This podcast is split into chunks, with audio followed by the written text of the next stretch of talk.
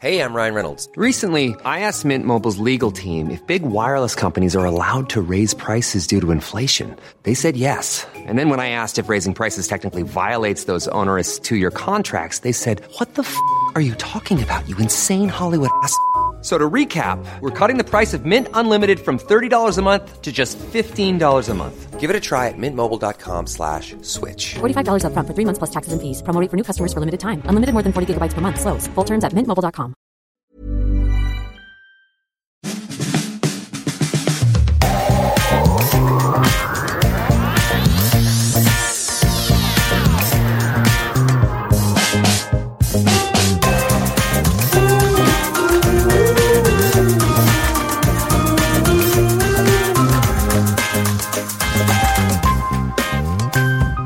Das ist Feminismus mit Vorsatz, der Podcast rund ums F-Wort mit mir, Laura. Mit einer Neuauflage der Feminismen in Aktion. Eine Reihe in der Reihe, in der Feministinnen von ihrer feministischen Reise erzählen. Das heißt, das, was ich hier über Folgen und Folgen versucht habe darzulegen, machen wir heute mal in einer Folge mit einer wunderbaren Gästin. Bevor ich dir aber vorstelle, um wen es geht, möchte ich kurz auf die Abstimmung beim Deutschen Podcastpreis bis zum 8. Mai, also ziemlich kurzfristig hinweisen. Den Link findest du in den Shownotes. Zwei Klicks und das Ganze ist erledigt. Also bitte jetzt, jetzt kurz abstimmen. Danke. Außerdem gibt's wieder neue Feminismus mit Vorsatz Socken im Shop bei Ira Kleb. Dieses Mal nicht nur in weiß, sondern auch in schwarz. Und ich möchte natürlich allen UnterstützerInnen danken, die mich weiterhin mit PayPal-Spenden, Steady-Mitgliedschaften, Direktüberweisungen oder lieben Worten per Mail oder Instagram-Nachricht beehren. Vielen, vielen Dank. Ähnlich dankbar habe ich mich gefühlt, als meine heutige Interviewpartnerin Franka Frei zugesagt hat. Ich möchte ja persönliche Gespräche führen und deswegen war ich unsicher, wie gut meine Anfrage ankommt, wie offen potenzielle Gästinnen überhaupt sprechen wollen. Franke hat sich aber direkt ins Ungewisse gestürzt und mir nicht nur von ihrer Arbeit als Menstruationsaktivistin erzählt, sondern auch von ihrer feministischen Erweckungsgeschichte auf Reisen und ihrem persönlichen Umgang mit Scham und Tabus. Ich habe selbst während des Gesprächs gemerkt, dass ich echt Zeit brauchte, um auch für mich herauszufinden, dass einmal im Monat Bluten bei weitem nichts ist, was so nebenbei geschieht und die Scham, die das Thema umrankt, auch mich ganz schön im Griff hat. Deswegen schaute ich damals auch nicht schlecht, als ich Franka zum ersten Mal auf dem Cover ihres Buches Periode ist politisch sah. Lässig steht sie da und hält sich rot eingefärbte Tampons vor die Augen. Alles klar, beziehungsweise gar nichts klar. Was für mich ein absolutes Nischenthema war, inspirierte Franka offensichtlich zu einem ganzen Buch. Im Gespräch erfährst du, welche Dimension ich da etwas außer Acht gelassen habe. Ja, und anders als sonst wird das Interview mehr oder weniger in einem Rutsch durchlaufen. Nur manchmal hatte ich das Bedürfnis, nochmal genauer auf etwas einzugehen. Dieses Geräusch kündigt diese Kommentare aus dem Off an. Aber jetzt auf in die Folge. Wir beginnen mit einem Audioschnipsel, das Franka mitgebracht hat und der uns direktement in ihre Geschichte einsteigen lässt.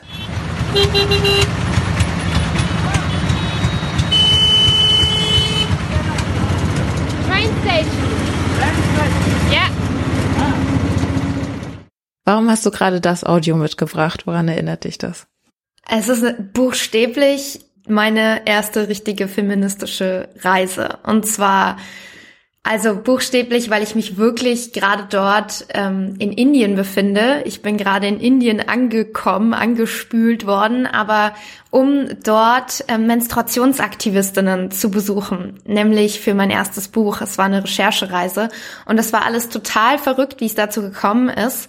Ähm, ich hatte nämlich meine Bachelorarbeit geschrieben zum Thema Menstruation und Tabu und meine damalige ähm, Hochschule, also eigentlich die Koordination der Hochschule, wollte mir erst gar nicht erlauben, dieses Thema anzusprechen. Ich wollte das Tabu untersuchen, das Tabu Menstruation in den Medien und die Rolle der sozialen Medien. Und mir wurde tatsächlich gesagt, ich würde dafür keinen Prüfer und keine Prüferin finden, weil das Thema Tabu ist. Also nach mehreren Mails, wo nicht so richtig rauskam, was ist denn jetzt das Problem, hieß es, das Thema sei Tabus, es bestünde da keine Wissenschaftlichkeit. Und ähm, ich habe das dann aber so richtig durchgesetzt und, und dafür gekämpft und nach dieser ganzen Geschichte mit meiner Uni. Es war wirklich schwierig, äh, diese Bachelorarbeit zu schreiben und da eine Prüferin für mich wirklich zu finden, also regelrecht zu überreden, dass das Thema doch auch eine Relevanz hat und so. Ähm, bin ich auf Facebook gegangen, habe nach meiner sehr erfolgreichen Verteidigung einen Facebook-Post geschrieben. Dieser Facebook-Post ging äh, viral. Ähm, innerhalb von einer Woche waren da über 40.000 Reaktionen. Und äh, so habe ich mich wirklich weltweit mit Leuten vernetzt, die gerade menstruationsaktivistisch aktiv sind, die sich dafür einsetzen, dass die Menstruation enttabuisiert wird und auch darauf aufmerksam machen, dass es ähm, wirklich viel Schaden äh, anrichtet, dass wir Menstruation sehen, so wie wir sehen, nämlich schambehaftet, tabubehaftet, ähm, denken wir halten uns für so aufgeklärt. Und das ist gerade auch im ähm, Kontext von Ländern wie Indien, Pakistan, Nepal da einfach auch schon eine sehr große Bewegung gibt. Und gerade viele Aktivistinnen aus Südasien haben mich damals angeschrieben und gesagt, äh, bei uns äh, passiert politisch in der Hinsicht total viel, komm noch vorbei und guck's dir an und da war insbesondere eine Aktivistin aus Pakistan, mit der ich dann auch ein paar Mal geskypt habe und mit der ich mich super gut verstanden habe, die gesagt hat, ja, komm mich doch mal besuchen. Und ich habe erst so gesagt, so, ja, ja, danke für die Einladung, du auch, jederzeit und so wie das halt so ist aus Nettigkeiten. Dann dachte ich irgendwann so, hä? Eigentlich ist das doch gerade die perfekte Chance, wirklich sich aktiv zu vernetzen und wirklich was zu lernen. Und dann habe ich mir echt einen Flug gebucht und ein Visum besorgt für Pakistan und bin dann nach Indien geflogen, also nach Amritsar, das ist in Punjab, in Nordindien an der Grenze zu Pakistan. Und genau, da sind wir jetzt in einem in einem Three-Wheeler, wenn man da sagt, also in einer Autorikscha und ich versuche gerade zum Bahnhof zu kommen, um nach Pakistan ähm, rüberzusetzen und diese Aktivisten zu besuchen. Also es war eine wirklich buchstäblich eine Reise, die ganz, ganz, ganz viel für mich, mein Leben und für meine politische, aktivistische, feministische Arbeit getan hat. Und daraus ist ja dann auch das Buch entstanden und dieses Selbstverständnis, dich dann auch Menstruationsaktivistin zu nennen. Aus der Untersuchung des Tabus in der Bachelorarbeit ist nach der Reise nämlich ein Manifest gegen das Menstruationstabu geworden. Denn die Periode ist politisch. Während Herkunft, Religion und Klasse uns oft voneinander unterscheiden, das monatliche Bluten haben höchstwahrscheinlich selbst eine deutsche Hausfrau, die dänische Kronprinzessin und eine indonesische Fabrikarbeiterin gemeinsam. Das und vermutlich die damit verbundene Scham, die oft dazu führt, dass Missstände gar nicht erst angegangen werden. Ne, so nach dem Motto, ja, so schlimm ist es ja jetzt auch wieder nicht, lieber unter den Teppich kehren. In Frankas Buch lernt man, dass das in puncto Menstruation desaströse Auswirkungen für die Umwelt, Wirtschaft und Gleichstellung haben kann. Mal ein Beispiel aus ihrem Buch. Herstellende von Tampons und Co. sind nicht verpflichtet anzugeben, aus welchen tausend Chemikalien ihre blumig riechenden Produkte eigentlich bestehen. Kommen ja nur an die empfindlichsten Schleimhäute von, naja, fast der Hälfte der Menschheit. Und wenn sich Menstruierende diese Produkte gar nicht leisten können, was nicht nur im globalen Süden vorkommt, können sie im Zweifel nicht arbeiten oder zur Schule gehen, was sich meist ziemlich ungut auf die eigene Bildung oder das Portemonnaie auswirkt. Oder sie greifen auf noch unhygienischere Methoden wie Stoffreste zurück. Deshalb plädiert Franka dafür, dass zum einen deklariert wird, was in Periodenprodukten überhaupt drin ist und dass sie überall frei verfügbar sind. Denn so wie Klopapier für das Unvermeidbare bereitsteht, ist ja auch die Menstruation, naja, für sehr viele Menschen unvermeidbar. Und obwohl so viele Menschen damit leben, wissen viele nur wenig über ihren Zyklus. Das Tabu führt zu oberflächlicher Aufklärung und eher mythischem Wissen, das in meiner Jugend eher flüsternd auf dem Schulklo weitergereicht wurde. Dabei könnte dieses Wissen dabei helfen, den eigenen Körper besser zu verstehen, zu checken, wenn da irgendwas aus den gewohnten Bahnen gekommen ist und man dem vielleicht mal nachgehen sollte. Oder auch nur um zu verstehen, dass man jetzt nicht wirklich die Stadt, den Job und den Freundinnenkreis wechseln muss, sondern man einfach nur kurz vor der Periode steht und PMS, also das prämenstruelle Syndrom für diese, naja, mentale Verstimmung sorgt. Und es vorbeigeht. Es geht vorbei. Naja, und sicherlich werden diese Missstände Menstruierende jetzt nicht reihenweise umbringen, wenn erst das Argument genug für Veränderung wäre, aber ihre Lebensqualität wird zum Teil extrem eingeschränkt aufgrund einer unvermeidbaren Tatsache, die zufälligerweise auch noch ein Zeichen dafür ist, dass man die Menschheit reproduzieren kann. Und das ist doch irgendwie nicht fair. Und bevor wir wieder ins Gespräch mit Franka einsteigen, hier noch mein liebster Mindblowing Fact aus Frankas Buch. Das, was Menschen, die die Pille nehmen, ihre Menstruation nennen, ist gar keine Menstruation. Mit der Pille wird der Zyklus nur nachgeahmt und die Blutung ist nur dafür designt worden, damit das Ganze natürlicher rüberkommt. Das war damals in den 50ern, als die Pille erfunden wurde und auch die katholische Kirche überzeugt werden wollte, anscheinend ein ganz gutes Argument, um auch SkeptikerInnen zu überzeugen.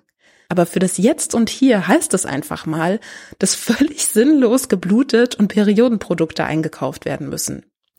Also sowas macht mich fix und fertig. Aber ihr merkt, es gibt in Frankas Buch viel zu lernen. Und jetzt geht's weiter. Mm, mich würde jetzt erstmal noch interessieren, wie es überhaupt dazu kam. Also auch schon die Idee, die Bachelorarbeit über Menstruation oder das Tabu zu schreiben. Also da muss ja schon einiges vorher passiert sein. Vielleicht können wir so ein bisschen auf, ja, so Stationen, Orte, Menschen deines Lebens eingehen, die dich überhaupt erst dazu gebracht haben, dich auch mit, ja, diesem letztendlich sehr feministischen Thema dann zu beschäftigen. Ich glaube, mir war gar nicht so klar, wie feministisch das ist und was da alles so dahinter steckt, welche Dimension. Ich war wirklich die meiste Zeit meines Lebens hätte ich mich nicht getraut, mich Feministin zu nennen. Und ich bin auch nicht so mit so einem feministischen Mindset aufgewachsen. Ich bin eigentlich mit einem sehr unpolitischen Mindset aufgewachsen, auch mit einem, wie ich heute denke, etwas unreflektierten Mindset. Auch was Feminismus eigentlich ist. Also diese klassischen Narrative von Alice Schwarzer, Emanze, auch wirklich sexistisch bis misogyne Dinge, die ich unterschwellig beigebracht bekommen habe über Frauen, die sich für ihre Rechte einsetzen oder eben ja feministische Kämpfe kämpfen, die ich hier gar nicht wiedergeben will, weil ich wirklich, also ich finde es mittlerweile richtig schlimm, wie man halt aufwächst. Ne? Für mich hat es erst angefangen, als ich im Studium war, als ich nach Berlin gezogen bin, dass ich gemerkt habe, oh, äh, Politik ist vielleicht doch etwas, was nicht nur alte weiße Männer in Anzügen in irgendwelchen Parlamenten machen, was ich überhaupt nicht verstehe, sondern es betrifft mich, es betrifft alle Menschen und es ist gar nicht mal so kompliziert, wenn, wenn man so ein bisschen an die Hand genommen wird. Und tatsächlich war es für mich mein älterer Bruder, der immer schon politisch war und den ich dafür auch so ein bisschen bewundert habe. Der war irgendwie cool. Der hat, der hat immer schon viel über Geschichte Bescheid gewusst und hat sich nicht gefürchtet, politische Diskussionen zu führen. Wir waren zusammen auch einmal in Athen Couchsurfen. Und ich weiß noch, dass wir da auch zum ersten Mal davon, also ich zum ersten Mal davon erfahren habe, dass Geflüchtete dort sind und wie die behandelt werden. Und es war so eine so eine ja eine Politisierung, die hat vor allem durch den Kontakt mit meinem Bruder stattgefunden. Und er hat mich dann auch in Berlin, als ich nach Berlin gezogen bin für mein Studium, mit ein paar Leuten vernetzt, hat mich dann auf so linke Kongresse mitgenommen. Und ich kann mich erinnern, ich saß da und ich dachte nur, ich ich habe mich gefühlt wie Falschgeld. Ich saß dann in irgendwelchen so coolen linken Studiegruppen Gruppen, wo erstmal ähm, jede Person sich vorgestellt hat mit Pronomen und so. Und ich war so aufgeregt und dachte nur, scheiße, egal was ich sage, es ist falsch. Ich habe keinen blassen Schimmer von dem, was worüber die sich alle unterhalten. Und dann habe ich wirklich ganz klein angefangen. Ich weiß noch, meine wirklich meine Einstiegsliteratur für eine ganze Welt, die sich mir dann langsam immer noch zunehmend erschließt, war untenrum frei von Margarete Stokowski. Ich weiß noch, ich habe mein ganzes Zimmer zugepappt mit irgendwelchen Post-its von Gedanken, die ich hatte durch dieses Buch. Und ich bin Margarete Stokowski dafür so dankbar, weil sie hat mir da die Augen wirklich geöffnet. Und irgendwann habe ich dann auch ähm, andere, ja, so populär feministische Bücher gelesen unter anderem hat mich Liv Strömquist total gecatcht, die Comiczeichnerin aus Schweden. Und das ist ja auch thematisch sehr nah dran. Das dieses erste Buch geht ja um die Kulturgeschichte der Vulva. Und da geht es auch so ein bisschen um Menstruation. Und ich kann mich erinnern, ich habe mich so abgeholt gefühlt von diesem Comic. Ich saß in meinem Bett und ich habe fast Pipi in die Hose gemacht vor Lachen. Und gleichzeitig hatte ich solche Aha-Mindfuck-Momente. Und so kam dann auch die Idee auf, dass ich darüber schreiben möchte, warum gucken wir eigentlich so auf Menstruation, wie wir es tun? Warum ist das so ein komisches Ekel-Tabu-Dings? Warum wird das nicht als etwas betrachtet, was für Reproduktionskraft, Gesundheit, Fertilität steht, sondern warum wird das irgendwie so abgewertet? Und ich hatte so ein bisschen das Gefühl, es steht halt in einem Muster, dass alles, was als weiblich betrachtet wird, in unserer Gesellschaft eher Abwertung erfährt als die Dinge, die männlich kategorisiert werden. Und das war mir aber in dem Moment auch noch nicht so klar. Es war so ein langsames Herantasten an dieses, oh Gott, are we really living in patriarchy? So, ist es wirklich wahr? Was ich immer dachte, was längst schon überkommen wäre, so.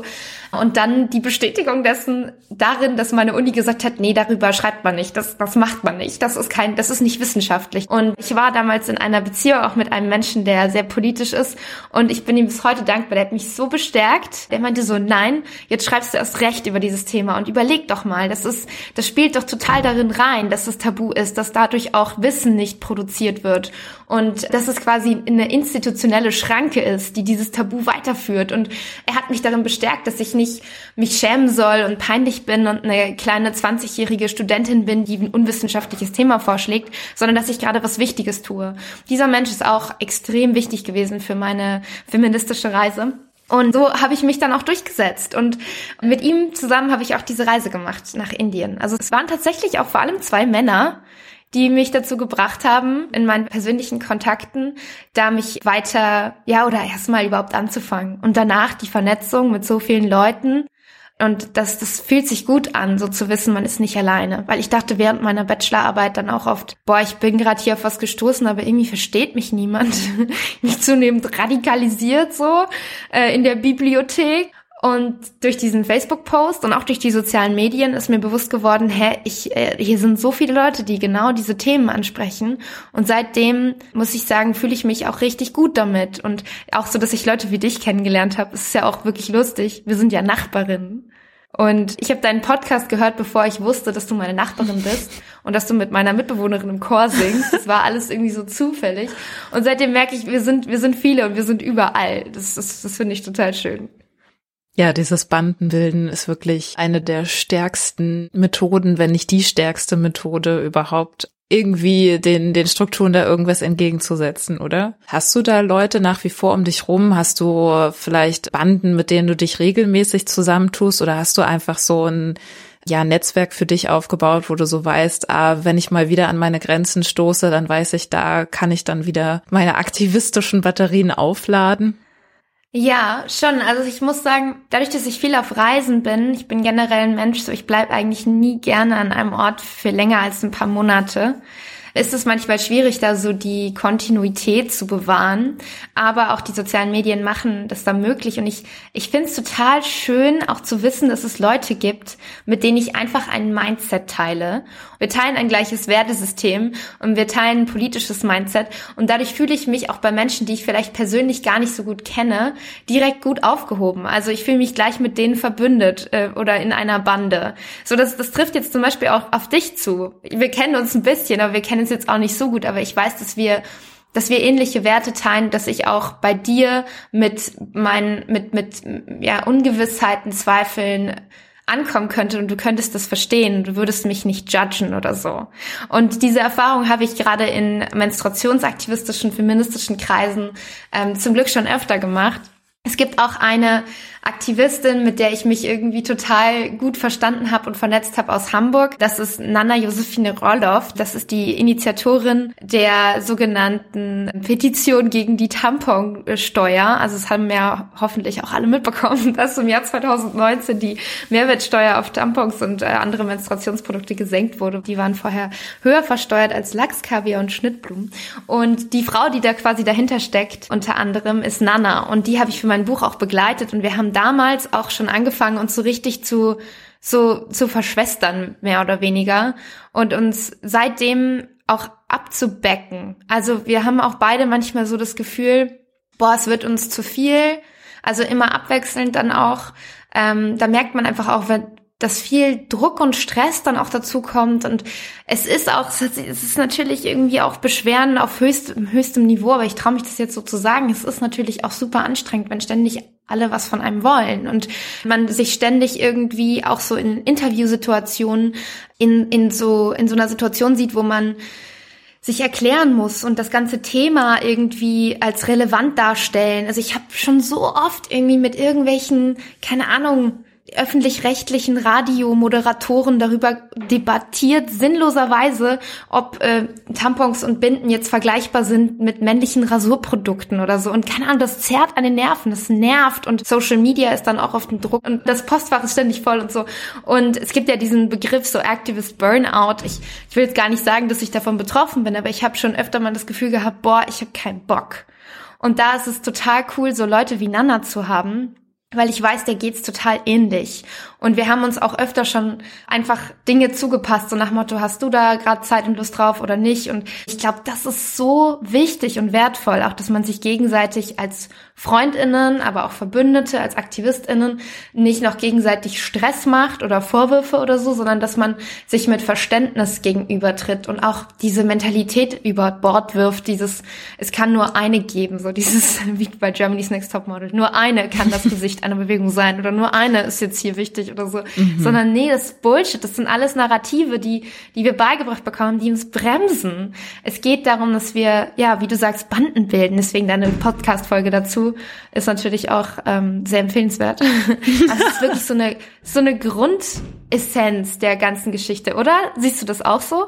Ja, ja, absolut. Also weil mir wirklich nichts ähm, Stärkeres einfällt als ja als Banden oder als Gemeinschaft, die halt eben gegen diese Strukturen ankommen kann. Ja. Ähm, ich habe so ein, naja, ich könnte mir vorstellen, dass so eine Art Spiel ist. Und zwar heißt das Spiel das letzte Mal. Und ich habe mir einfach so verschiedene Phasen nochmal vorgenommen aus meiner feministischen Reise und ja, wollte dich einfach mal fragen, ob du dich jetzt erinnern kannst, wann vielleicht verschiedenste Vorgänge das letzte Mal so in deinem Leben passiert sind. Und das würde folgendermaßen dann lauten, nämlich zum Beispiel, das letzte Mal Cool Girl war ich. Und dann den, den oh Satz Gott. zu vervollständigen. Wir probieren es einfach mal aus. Kannst du dich drauf einstellen? Ja. Okay. Genau, dann das letzte Mal Cool Girl war ich. Oh Gott, es ist mir ein bisschen peinlich, aber ich habe jetzt eh schon so viel peinlichen Kram hier erzählt.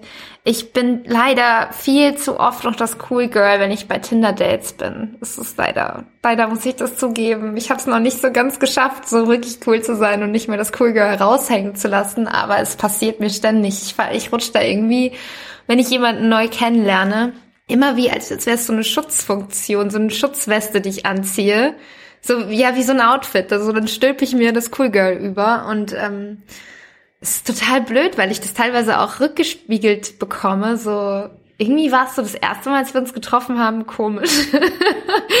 Aber ich, ja, da, also muss ich leider zugeben, ganz über den Berg bin ich noch nicht. Sehr schön. Das letzte Mal wütende Feministin war ich. Wann war ich zum letzten Mal wütend? Uff. Ich glaube, solche Sachen verdränge ich dann schnell wieder. Es passiert leider auch nicht selten, dass ich wütend bin. Und Wut ist was Gutes, aber Wut ist auch etwas, was einem sehr viel Energie rauben kann.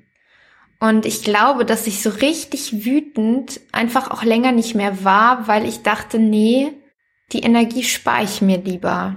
Es ist eher in letzter Zeit so ein bisschen eine Traurigkeit bei mir eingezogen, was schade ist.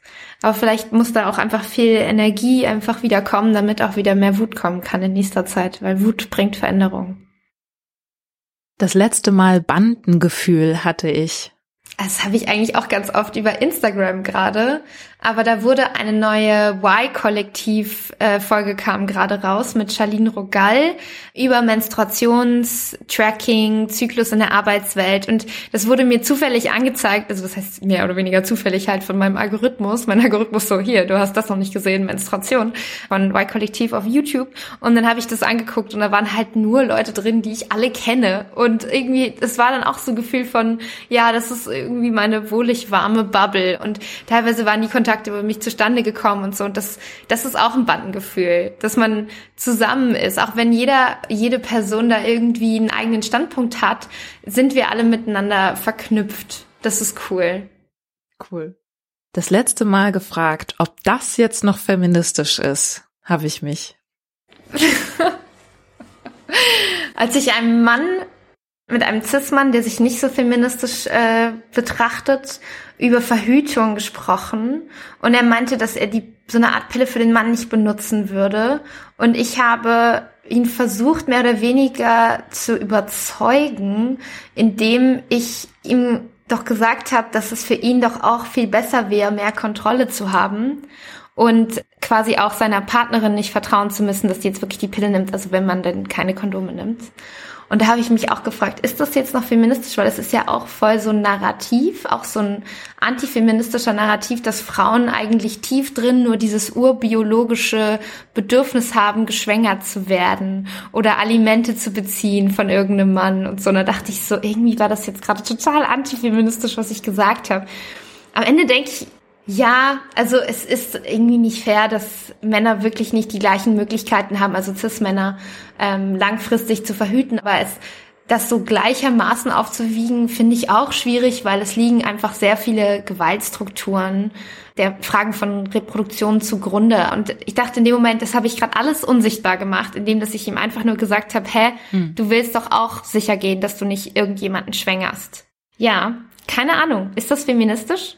Also ich finde es ja an sich schon feministisch, dass du alles da reinlegst, diesen Typen irgendwie davon zu überzeugen. Und wenn es dann Argumente sind, die dann einfach erstmal für ihn zugeschneidert sind und jetzt vielleicht den ähm, Bechtel-Test für feministische Argumentation oder was auch immer vielleicht nicht direkt bestehen würden, obwohl das, also oft ist das ja auch so eine, also wie weit du dann direkt gedacht hast, das ist ja fast so eine Krankheit, die man dann irgendwie mit oh Gott, dem ja. feministischen Aktivismus auch fast bekommt, ne, dass man immer direkt irgendwie so abcheckt, okay, genau, wie du jetzt gerade sagtest, was habe ich jetzt gerade alles damit unsichtbar gemacht? Dabei ist es ja völlig okay, auch mit einer gewissen Verknappung zu arbeiten, damit man überhaupt noch kommunizieren kann. Das stimmt, gut, dass du das sagst.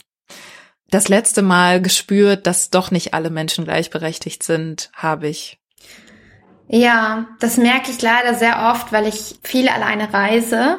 Ob ich alleine reise als Frau oder alleine reise als Mann, es macht einen großen Unterschied darin, wie ich wahrgenommen werde, wie Leute auf mich zugehen. Ich bin auch viel mit Männern gereist, im, im Couple, mit meinem Ex-Partner, ähm, was sehr angenehm war, weil dadurch waren wir irgendwie immer, wurden so als ein abgeschlossenes Element betrachtet. Aber als Frau alleine zu reisen, wird ständig gespiegelt, dass ich mich in Gefahr begebe, dass ich wie freiwillig bin, dass ich aufpassen muss. Ich werde ständig gefragt, was denken deine Eltern? Wo ist dein Freund? Wo sind deine Freunde? Triffst du gleich jemanden? Ich werde ständig daran erinnert, dass ich alleine irgendwie nicht vollkommen bin, dass ich äh, als unvollständig wahrgenommen werde, wie, wie, ja, als könnte man mich noch besetzen oder keine Ahnung, auch wenn ich alleine in einem Restaurant sitze, das ist mir schon passiert, dass ich nicht bedient werde, weil irgendwie darauf gewartet wird, dass da jetzt noch ein Mann kommt oder zumindest eine Freundin oder so, dass ich einfach als Frau irgendwo alleine sitze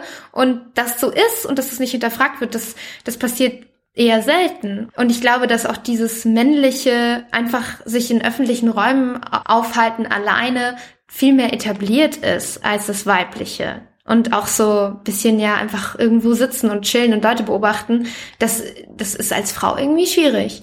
Und besonders krass merke ich das beim Trampen also ich trampe auch viel und trampe auch alleine. Ich bin mir dessen bewusst, dass es natürlich auch Gefahren mit sich bringt.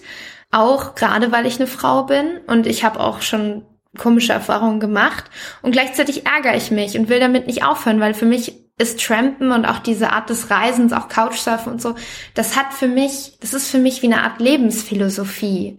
Sich auf Leute einlassen und sich auch so mitnehmen lassen im wahrsten Sinne des Wortes in irgendwelche Realitäten und Lebensformen, die man nicht kannte, die man nicht planen kann. Ich liebe das so zu reisen, so sich ins Ungewisse zu stürzen und jedes Auto ist wie eine eigene kleine Lebensrealität, die man sonst nicht kennengelernt hätte. Ich will das weitermachen. Das ist mein mein Recht irgendwie und welchen Mann müsste ich mir das alles nicht sagen lassen und mir diese Dinge nicht überlegen, dann wäre ich halt so ein Abenteurertyp, der alle inspiriert. Mm. Hättest du wahrscheinlich schon dein Netflix Original mit deiner Tramper-Doku oder so. Oh man, das wäre voll cool, wenn das eines Tages klappen würde. Boah, Trampen ist sowas Cooles. Das ist mein, meine größte Leidenschaft, muss ich echt sagen. Ich würde tatsächlich gerne noch mal auf dein Buch, auf den Inhalt deines Buches, auf Menstruation zurückkommen, weil ich auch jetzt selber im Gespräch merke, dass ich irgendwie so ein bisschen drumrum schiffe, worum es da eigentlich geht. Denn wir sprechen hier ja nach wie vor um ein Tabu. Und du beschreibst in deinem Buch auch einen deiner schlimmsten Tage deines Lebens im Freibad. Und ich habe mich da sehr abgeholt gefühlt, denn auch ich habe so einen schlimmen, schlimmsten Tag meines Lebens im Klassenzimmer. Oh je. Und genau, also vielleicht können wir einfach noch mal reindiven. Was genau war da deine Anekdote? Dann schließe ich gerne an Ich wünschte, ich hätte eine Audioprobe davon gehabt, von diesem Spaßbad-Nachmittag irgendwann im Herbst. Keine Ahnung, ich war, glaube ich, 13, 14.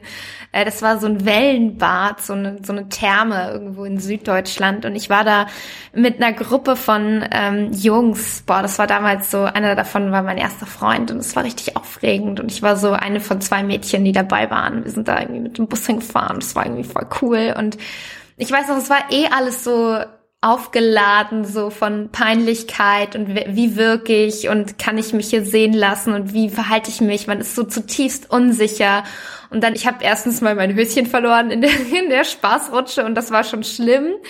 Aber richtig, richtig schlimm war es, als dann einer zu mir meinte, so, öh, du blutest ja. Und dann lief mir da einfach durch mein Bikinihöschen eine Blutspur das Bein hinab. Und ich konnte im Moment nichts tun. Es war mir so unfassbar peinlich und mit nichts vergleichbar, weil du, du merkst es nicht, du spürst es nicht und plötzlich ist da halt einfach Blut und du bist für alle so ausgeliefert. Du stehst da nackt und nass und kannst dir auch nicht mal eben irgendwie was umwerfen. Also so ein Pulli, sonst was. Ich meine, das ist so auch schon schlimm genug, aber irgendwie war das so ein radikales Ausgeliefertsein in dem Moment, so den, den Augen von allen ausgeliefert.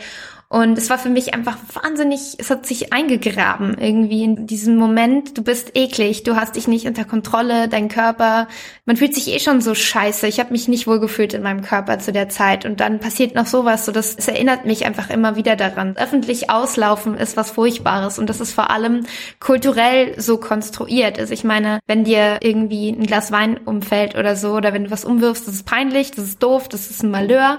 Aber dieses ähm, durch rote Flüssigkeit Möglichkeit, im Vaginalbereich zu bluten und damit darauf aufmerksam zu machen, dass man allgemein fertil ist, aber gerade nicht so. Ich weiß nicht, es ist so mit so einer tiefen Scham verbunden, die, ja, die wir irgendwie beigebracht bekommen haben durch eine Tabuisierung, durch Produktwerbesprache, wo alles immer nur nach Blüten aussieht und wahrscheinlich so duftet und blau steril eingefärbt ist und weiße Bettlaken. Und dieses, man darf es auf keinen Fall sehen, geschweige denn riechen, so, wir lernen ja auch Geruchsschutz und Frische und so, so nach dem Motto, das, das stinkt, das riecht, du bist wie so ein läufiges Tier, so hat was Animalisches und du fühlst dich so ausgeliefert ja, das war wirklich einer der schlimmsten Tage meines Lebens, vor allem weil ich dann auch nicht wusste, wo bekomme ich jetzt einen Tampon her. Ich hatte auch so ein bisschen Angst vor Tampons.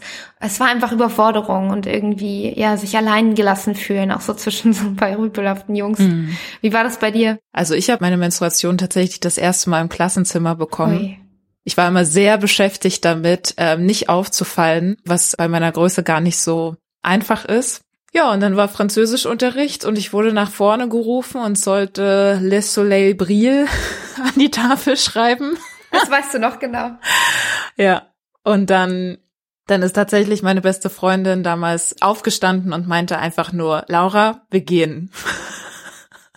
so mitten im Unterricht. Und da bin ich auch immer noch, also finde ich total geil irgendwie, dass sie das damals einfach so gemacht hat und meine Freundinnen haben mich dann versorgt, irgendwie meine Sachen noch geholt und so. Aber irgendwie war halt dieser, dieser Stuhl dann voll geblutet. Also voll geblutet, ne? Das ist ja auch immer so eine Vorstellung, die so einfach überhaupt nicht richtig war. Genau, also ja. das lief quasi ja, ja. links und rechts. Als wäre der weiße Hai gekommen. Genau, in meiner Vorstellung hat sich dieses Bild dann natürlich doch auch extrem festgesetzt und wollte halt wirklich einfach nur, dass das, dass das nie passiert ist, dass hoffentlich einfach keiner so richtig gecheckt hat, aber dann natürlich immer dieser Stuhl, dieser Stuhl, dieser Stuhl irgendwie in meiner Vorstellung und in meinen Träumen und überhaupt. Und ich weiß aber, dass dann irgendwann später, äh, wir waren alle bei ICQ und auch damals konnte man sich schon wie so eine Art kleines Profil einrichten. Man hatte da so ein bisschen Freitext auf jeden Fall, um da irgendwas reinzuschreiben. Und dann hatte tatsächlich eine Klassenkameradin in dieses Profil irgendwas über mich reingeschrieben und mit dem vollgebluteten Stuhl und was weiß ich. Also das hat mich völlig vom Hocker gehauen, dass Oh das jetzt ernsthaft irgendwie eine Situation ist, die sie da reinschreiben musste. Und genau, wir haben sie dann irgendwie, ich weiß gar nicht, ob ich das dann gemacht habe oder ob das dann tatsächlich auch Freundinnen von mir übernommen haben, sie darauf anzusprechen, weil ich da auf jeden Fall auch total im Freeze-Mode war. Und ähm, ja, also die hat das dann irgendwie da noch rausgelöscht, aber es war natürlich trotzdem ein extrem beeindruckendes und Boah. äh, kleinmachendes Symptom von krass. Offensichtlich war das äh, Thema einfach. Also es war tatsächlich anscheinend wirklich ein Skandal. Und es ist, ich, ich stell, sich wirklich die Frage, so wieso gerade sowas so ein Skandal ist, weil es, es liegt ja auf der Hand, also dass die Hälfte der Schüler, Schülerinnen das irgendwann hat, so. Und warum ist das so krass? Warum wirst du da so an so einen Marterpfahl gestellt, als hättest du was verbrochen? Es ist wirklich verrückt.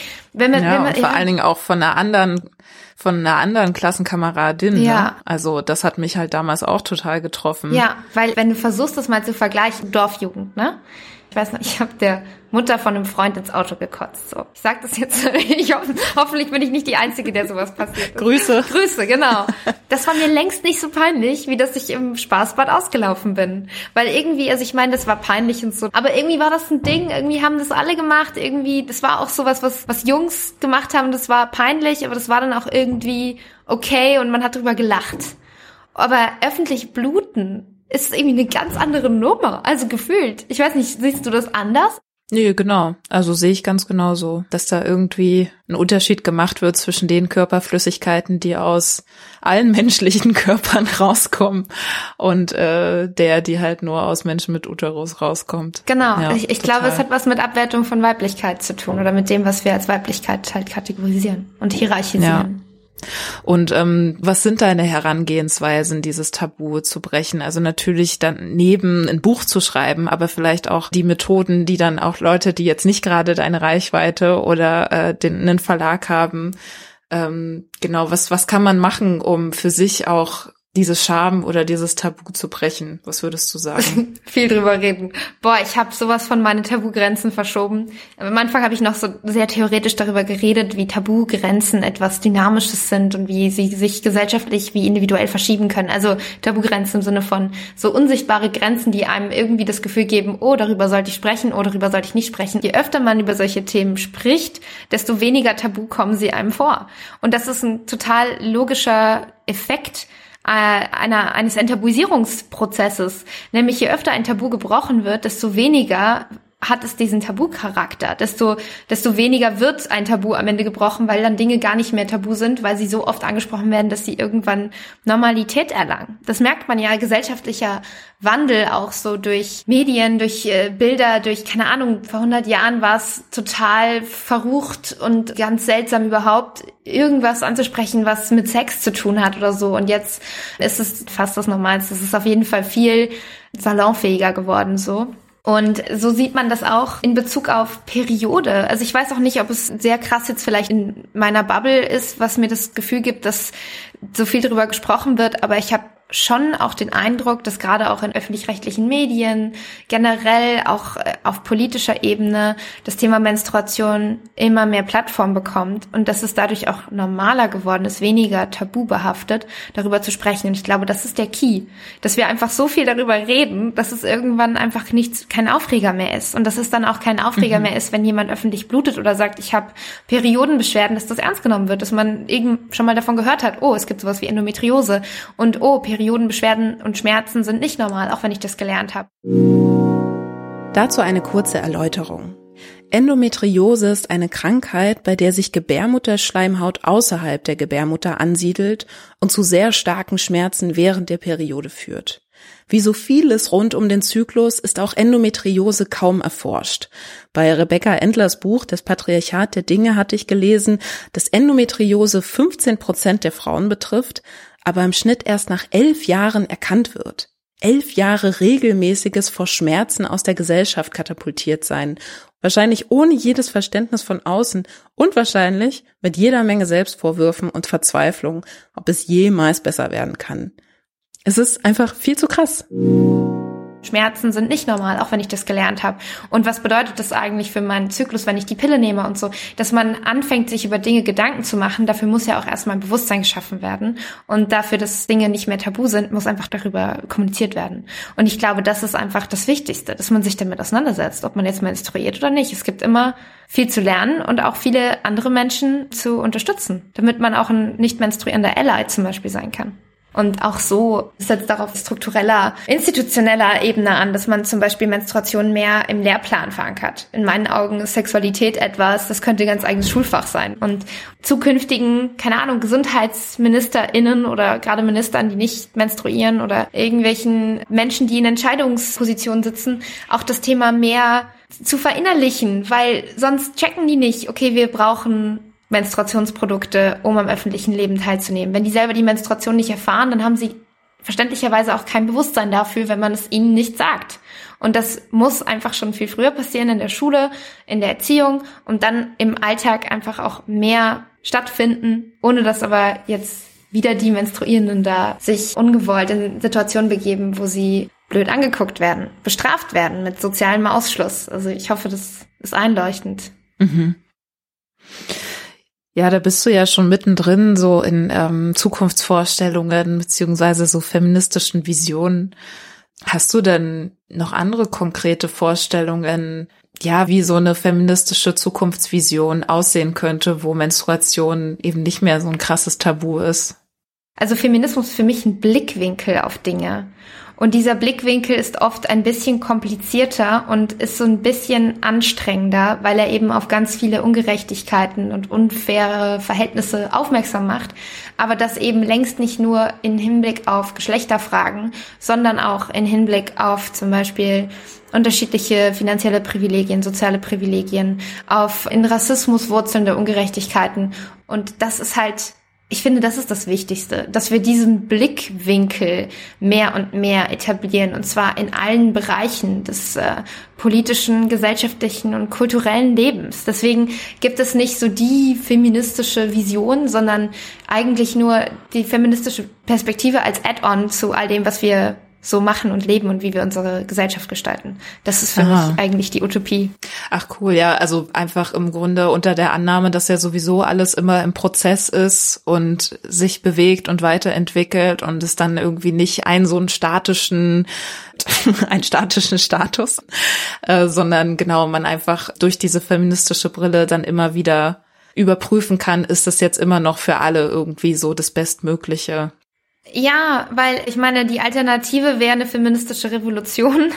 Und ich weiß nicht, ich sehe es irgendwie gerade nicht so richtig. Ich spüre es nicht so richtig. Ich habe eher das Gefühl, dass wir da auch die Mehrheitsgesellschaft irgendwie noch nicht so ganz so weit haben, sich mit diesem Begriff wohlzufühlen und zu sagen, yes, wir haben jetzt, also ich meine, man merkt ja auch gerade, Christina Lunz hat dieses tolle Buch geschrieben über feministische Außenpolitik und wir haben jetzt Annalena Baerbock im Amt, die diese Begriffe auch benutzt, sowas wie feministische Außenpolitik und dann kommt so ein Friedrich Merz und macht das total runter runter und versteht das nicht. Und ich glaube, es steht sinnbildlich dafür, dass wir noch nicht ready sind für so einen gelabelten Status, der jetzt die feministische Utopie irgendwie äh, wiedergibt, mhm. sondern dass wir Feminismus mehr und mehr in alle Bereiche reinbringen und etablieren und nach und nach und auch wenn das zäh ist und manchmal keinen Spaß macht, aber zu wissen, so wir arbeiten da zusammen dran. Ich glaube, das ist eigentlich äh, jetzt gerade der sinnvollste Weg. Aber das ist das ist jetzt meine Meinung. Und ich weiß nicht, da gibt's bestimmt auch andere Meinungen und Zugangsweisen und Optionen. Mhm. Finde ich, finde ich ja. gut, finde ich spannend. Dann habe ich nämlich jetzt auch die allerletzte Frage. Und zwar wäre das, welche Frage soll ich dann meinem nächsten Gast oder meiner nächsten Gästin stellen, wenn ich wieder eine Feministin, einen Feministen dazu interviewe, wie seine oder ihre feministische Reise war? Also ich bin ja so ein Fan von Fehlerfreundlichkeit und sich auch Fehlern einzugestehen.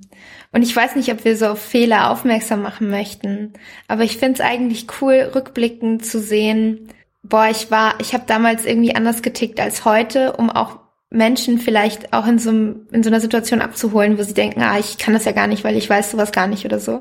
Vielleicht wäre so eine Frage gar nicht so schlecht, die auch noch darauf abzielt. So was, was hat dein damaliges Ich gedacht und gemacht, was dein jetziges Ich sehr stark kritisieren würde. Sowas in die Richtung. Ich glaube, mhm. dass es da, dass es da viel zu sagen gibt. Schreibe ich mir mal auf, du. Cool. Danke dir, liebe Franka. Wenn du noch mehr wissen willst, dann lies unbedingt Periode ist politisch oder hörst dir an. Noch unterhaltsamer geht es in Frankas Roman Krötensex daher. Ihr könnt Franka regelmäßig in ihrem Tabufrei-Podcast hören, ihr auf Instagram folgen und ansonsten einfach mal ein bisschen die Menstruation normalisieren. Danke! Gib mir gern Feedback, wie dir diese Neuauflage von Feminismen in Aktion gefallen hat. Dann mache ich das nämlich vielleicht wieder. Danke an alle, die schon dazu gekommen sind, den Podcast bei Apple oder Spotify zu bewerten und hier und da eine Folge mit den Liebsten zu teilen. Und dickes Danke auch an Liska und Sascha, die mich beim Schnitt unterstützt haben. Ich verbleibe, wie immer, mit feministisch vorsätzlichen Grüßen. Tschüss und bis zum nächsten Mal.